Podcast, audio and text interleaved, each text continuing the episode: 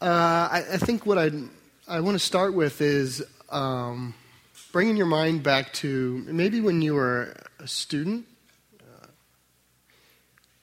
I certainly experienced this in other places in life, but most keenly as a student. It might have been because I lived by two axioms. The first was why, if you wait to the last minute, it only takes a minute to do. And the second axiom is I can get an 85%, 100% of the time. I just found that about myself. So uh, both of those things cooperated in a pretty deadly combination at times in my life. But there, so I was the sort of student who could find myself praying to the Lord for a snow day because I needed it. I needed, if I only had a few more hours in other words, there's things that I was about to turn in, and I think we can all identify with this. The deadline is approaching, and you're about to turn it in, or it's about to be due, whether it's something with work or, or all sorts of things. And you're about to turn this in, but you know if, if you could just have a little more time, it would make great effect with what you're about to hand over. I had a time. I was I went to college in a uh, excuse me in Colorado, so snow days didn't happen. Uh, four years of college, no snow days until, and it was my biggest project of my uh, my college career. It was the big thing, you know, the big capstone, fifty percent of your grade, and I'd worked all night because I waited to the last minute and you know you fall asleep on the H key and wake up to six pages of H's and uh, I remember I prayed, Lord, I need snow. And believe it or not, I got a snow day. I couldn't believe it. Now, I am not going to sit here and say the Lord heard my prayer. I used whatever prayer He heard to my advantage. Uh, whatever noble prayer conjured the actions of the Lord. I jumped on that thing like you read about. And I got an email, and so there was no class, but the email came across and said, because there's no class today, um, uh, you still have to submit your paper uh, at the designated time of 1000 hours, but I had no class in front of it. So I had this the entire morning to work on this thing, and it, it made all of the difference. Um, now, I say that to you because I feel like this year um, has been a snow day for me. This past year has been a little bit of a snow day of borrowed time, of time where um, that we as the church might have done something um, where we've been given the time to do it, do it, and do it better. And I'll say that because it was about this time last year that I was standing up here and I was talking about the independent school. And hey, we might go to the independent school. And I remember very distinctly looking out in the room and seeing enough eyes and faces saying, That doesn't sound right. That doesn't sound good. But stewardship compelled us to do that. We want to be good stewards with uh, the, the money that has been brought to the church for the work of the kingdom, and we don't want to just assume an answer. So we said we really need to consider is this of the Lord, and is this, is this a, a good thing for the church to, to do in the long term, to pick up and move down the street to a place where more of us can grow? Because we've been, we've validated the limits of this current structure on this current site in, in many different ways. For two and a half years, we've been asking this question. And so we looked at, at independence. Um, but my sense was, ah, I'm just saying, maybe I'm wrong, but my sense was, I don't really think people want to go. I think that's probably true. And even on the team, the team had uh, the whole spectrum of emotions. There were some who were cool, cool on the idea, saying, You're going to have to validate this. This has got to be of the Lord if I'm going to get on board. And there was all, sorts on the team. And, and uh, the answer was no. We, I mean, the real answer, I believe, was no, it's not the right, it's not a good long term fit for us. But it, it, this is what happened during the process somebody said, and I don't know who it was, I don't even know if it was somebody or if it was just kind of said, which is, um, I'm not sure we're ready to grow, was the words. Which like followed me home. Like we're not ready to grow. And I think those words were right. I think we could have, if, if we had, a, let's just say a year ago, if we had just woken up one morning and come to this same address, but this address was 12 acres, and the building was twice its size, we didn't have the leadership structure, the discipling structure in place to grow it well. We would have not have grown it well. It would have happened, and what we would have done is we'd have grown what we had grown into in the way we do things. And so this past year has been a bit of a snow day on that question to go, how does, how does the Lord want us to grow? And the first question in that is, well, what does the Bible say about church? And so for a year, um, I have, I and Jeff and, and Terry, we were in the Word um, on this question and reading and thinking and praying.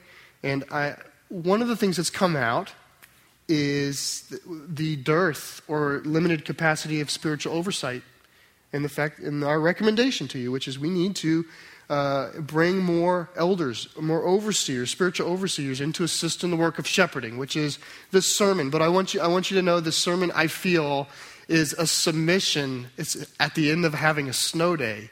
This is better than what we were and it helps us to grow in ways that i don't think we would have been able to i saw things i saw things like you take what was what i believe is a good church and then you, you, you numerically increase it without dealing with some really important issues, and you turn into thing that, something that none of us came to in the first place. Now, it's going to take more than lay elders. I'm not saying that fixes it, but I'm saying that's a first step in this path of growing well. Uh, and um, that's, that's why we're studying this. This is the last sermon in, in our month on biblical eldership. And what I wanted to offer you this morning was some thoughts as to uh, so what, what makes an elder or an overseer? What are the qualifications? Because at some level, this church, uh, if, if we agree, and and choose to call elders at some level the fellowship is going to have to have some sense on who to call and at some level there's men in the fellowship who have to have a sense on how do i even ask the lord the question of am i am i supposed to be one that's our subject this morning here in 1 timothy 3 so if you look here uh, i want to look at verse 1 by itself and then we'll we'll progress through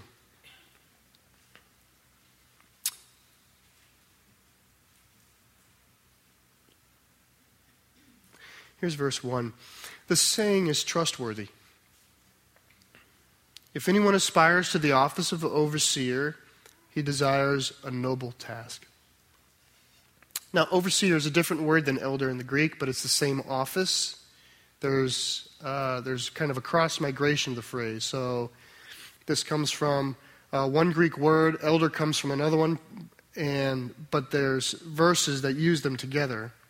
Uh, so that it, it is ultimately it's the same office it's just a different word but the teaching here is one of aspiration here's a saying if someone aspires to the office of overseer he desires a good work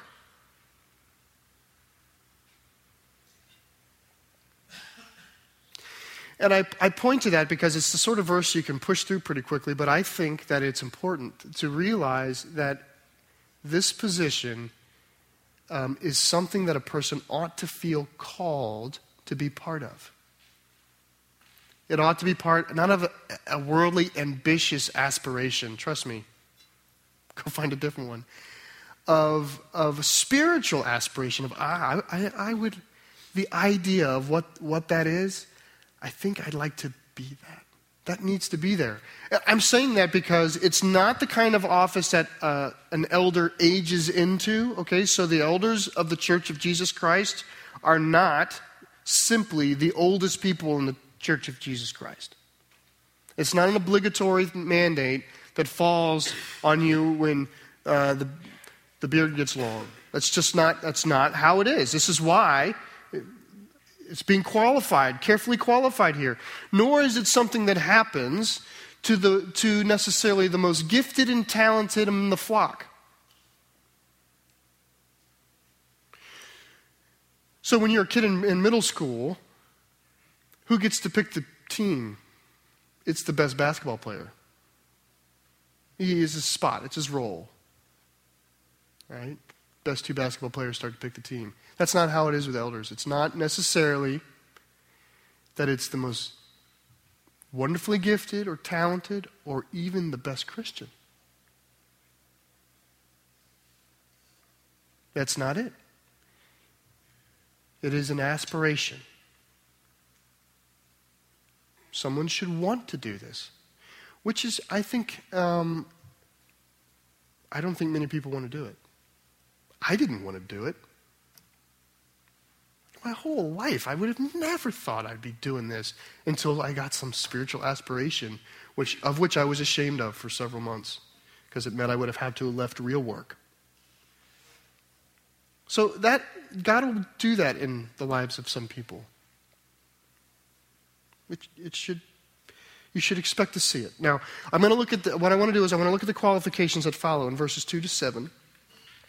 And I want to talk about them a little bit. I want you to be attuned to, uh, in these qualifications, for the pay close attention to the things that the overseer needs to be really good at or gifted in. Okay? What is the prerequisite of giftedness? Let me read.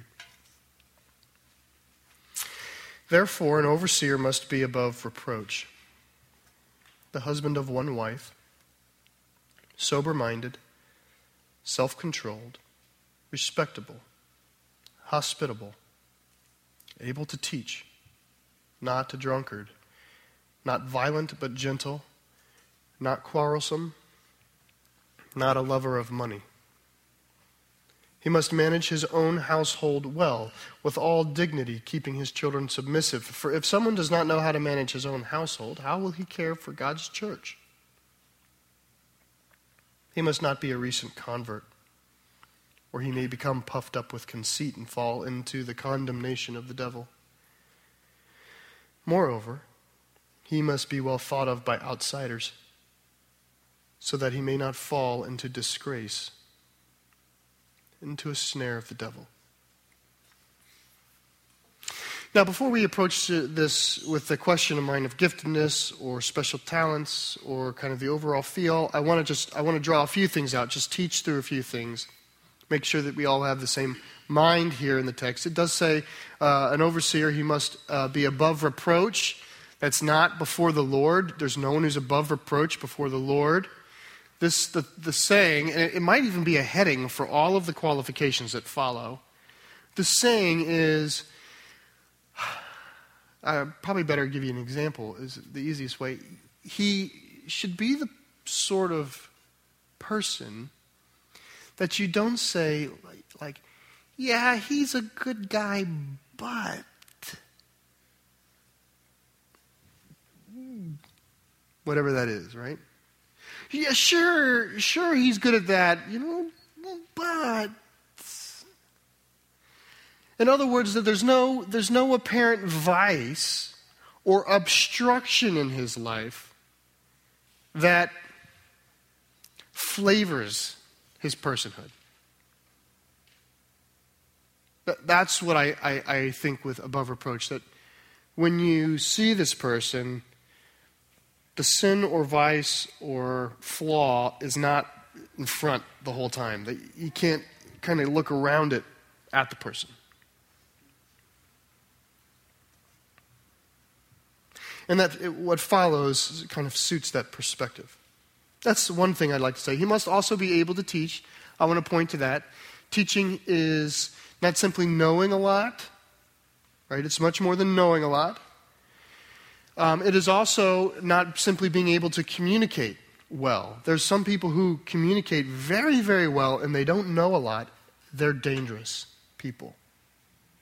Okay? And there's people who know a lot, but they can't communicate very well, and they're not effective. Someone who's able to teach is someone who knows the word or the subject matter, in this case the word, knows the truth of God, and then is able to convey it in a way that matters. That's what it means to teach. It's not a facilitator. Someone who knows the truth of God enough to feel the authority of God, to feel that I know when I will have let God down in this teaching. You have to be able to draw, you have to know the word well enough to draw that line of responsibility to know I have to defend this truth in a room that may or may not know it or get it or that may trail off at times. So you have to be able to see the lie or hear the lie and caringly come alongside, you know, maybe a false teaching or a false mood and, and try to steer it back towards the Lord. That's what it means to teach. That's the second thing I want you to see. And then the third thing, and we, I suppose we could have done this about 12 things, but I just thought there were three worth noting. It says he must not be a recent convert. I find that interesting for obvious reasons. So, elders don't need to be old, but they certainly shouldn't be young in the faith. Okay, so I suppose it could be someone who's uh, young in age, but not young in the faith. But it couldn't be someone who's old in age and young in the faith. You want someone who's going to not forget that they're a sheep also. So, those are some ones that I wanted to point to. But here's the question now of all, all of this, where's the giftedness? When, when you heard or read the text, where's the giftedness jump out at you? I, is anything unique about this passage? I find what's unique about this passage is the fact that it's so ununique. It's not unique. Husband of one wife, sober minded, self controlled, respectable, hospitable, able to teach. It doesn't even say gifted to teach, it doesn't say called to teach. Satisfactorily able to teach. Not a drunkard, doesn't even say he doesn't drink, just to be honest here. Not a drunkard. No vice there. Not violent but gentle. Not quarrelsome. Not a lover of money. I mean, if anything is unique in this entire verses 1 through 7, to me, it's his aspiration. I got to be honest with you, I think the aspiration is maybe the only thing that stands out here as being unique because I just don't think it's typically the aspiration of many people. That the fact that he feels drawn and called, that feels unique. But otherwise, it seems like the picture of a good man. In fact, it seems like these would be things you'd want to say about every Christian, doesn't it? I mean, is there really, I mean, maybe with the exception, although I would love if every Christian were able to teach. I'd say I wouldn't, I wouldn't slight somebody for not being able to teach, but uh, barring maybe that, barring that one ability, which is not elevated as some super ability or some gift, barring that one thing, everything else you'd like to say, I'd like to say every Christian was hospi- hospitable, that no Christians were drunkards, that every Christian home was managed well.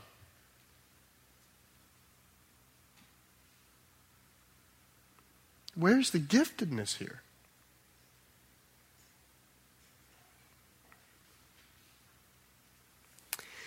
There is no giftedness here. God is not calling overseers based upon giftedness. This is, this is very important for the church to hear, and it's very important for those who aspire to be overseers to hear. You do not have to be uniquely gifted. What do you have to be? You have to have no unique vice that gets in the way of the gospel. You have to handle the Word of God well, and your manner of living cannot obstruct the rest of the fellowship from seeing the truth of God. That's the teaching here. The teaching here is a good man, is what it is. It's a good man, is a good guy. Something you'd say is a good guy, or a good husband, or a good father, good in the workplace, good outside, that kind of you, you run the whole gambit of his existence and all the different touch points of his life, and people would say, yeah, he's reliable. His boss would say, yeah, he gets his work done. It's a pleasure having in the office. The coworkers would say, yeah, he doesn't, you know, he sticks up for us in the right sort of ways and doesn't take advantage. He's honest. His wife would say, I love him. He's a good man. His kids should like him. I'm being careful. He's a good man. Yeah, this, so what I see, I, I, I see in our time, especially with YouTube and the ability to see people and our individual infatuation with humans, right? So you may not watch TMZ, but TMZ watches you. And our infatuation with our infatuation with people. Oh, this, I mean, so I feel bad for the small church preacher who's not gifted to preach. He's gifted to love on 50 people. And yet he's got some people in his church who listen to John Piper and David Platt. Who, who can do that stuff? And they want him to do that. And I'm here to say the Bible does not demand that he do that. The Bible demands that he love the word and he's able to teach it, and that his manner of living does not obstruct the fellowship from seeing Jesus.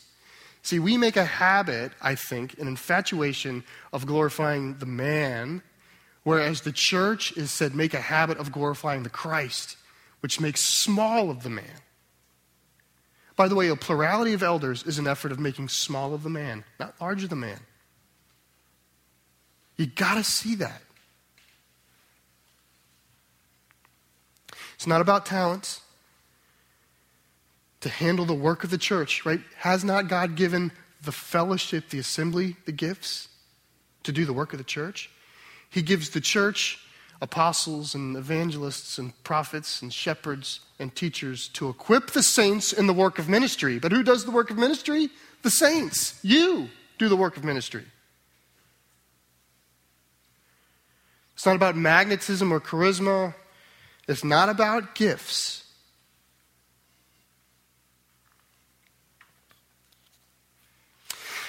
Now, you may say, well, yeah, but we want a good preacher which is not an evil thing. Okay, it is a gift in the church.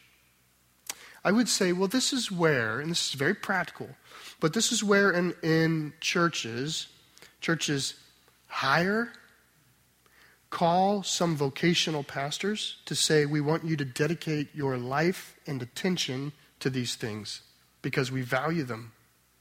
Okay? And then the church has lay elders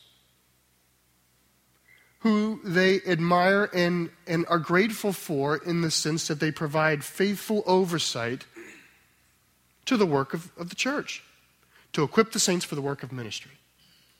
And you see this. Turn the page to 1 Timothy 5. I'll just show you. I'm not saying that here this is, you know, you could do a, a tax form on their employment status here or anything. I'm just saying you should see the watercolor kind of broad brush principle here. So it's a pastoral epistle, which means Paul is writing Timothy, but he does say in the fifth chapter, hey, tell the church this stuff. And he gets to the 17th verse, and he says this Let the elders who rule well be considered worthy of double honor, especially those who labor in preaching and teaching. That's a very interesting sentence for me. You can, some sentences you can informationally harvest a lot from. First of all, let the elders who rule well among you be considered worthy of a double honor. That means in the church of Ephesus, there are how many elders? Multiple elders, especially those who labor in the preaching and teaching. So there's at least, at least, excuse me, two elders who are, at least, who are laboring in the preaching and teaching of the word. It gives you the impression that there's many elders in the fellowship of Ephesus. But notice here that Paul himself sets aside the preacher. as a special capacity that the church would care about. So, what I, I, want, I want you to appreciate, this is where I think is important, is when we're thinking of calling an elder, we need to think of 1 Timothy 3. A lay elder, 1 Timothy 3, what does God require? That his life is above reproach, that he's able to commend the word of God faithfully in a way that all the ears can hear it, and that those outside the church don't have a beef about him. Okay? And he's mature in the faith. That is the basic qualifications of an elder. Now, when we call a pastor vocationally, so there's a lay elder, I'm a vocational elder. When we call us, then you add a larger job description. And we want them to be gifted here or talented here, that our church needs something there. But that whole job description is over and above the, the qualifications for an elder.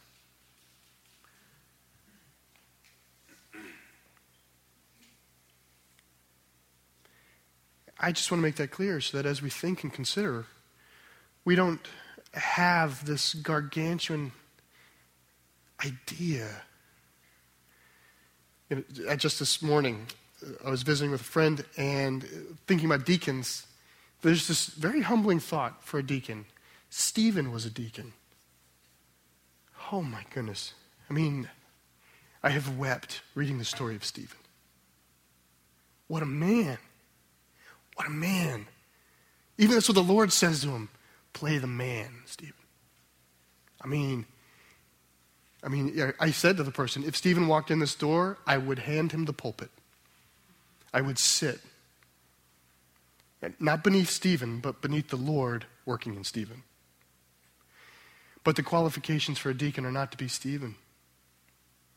They're not. The qualifications for a deacon He's a man full of spirit of wisdom. And then the teachings that would follow in verses 8 through 13 here in, in 1 Timothy. And those say that he has to hold on to the mystery of the faith. and he has to be a good husband. And he has to, in other words, the Lord knows the fellowship. The Lord knows people and says, listen, God will do much when people are simply faithful.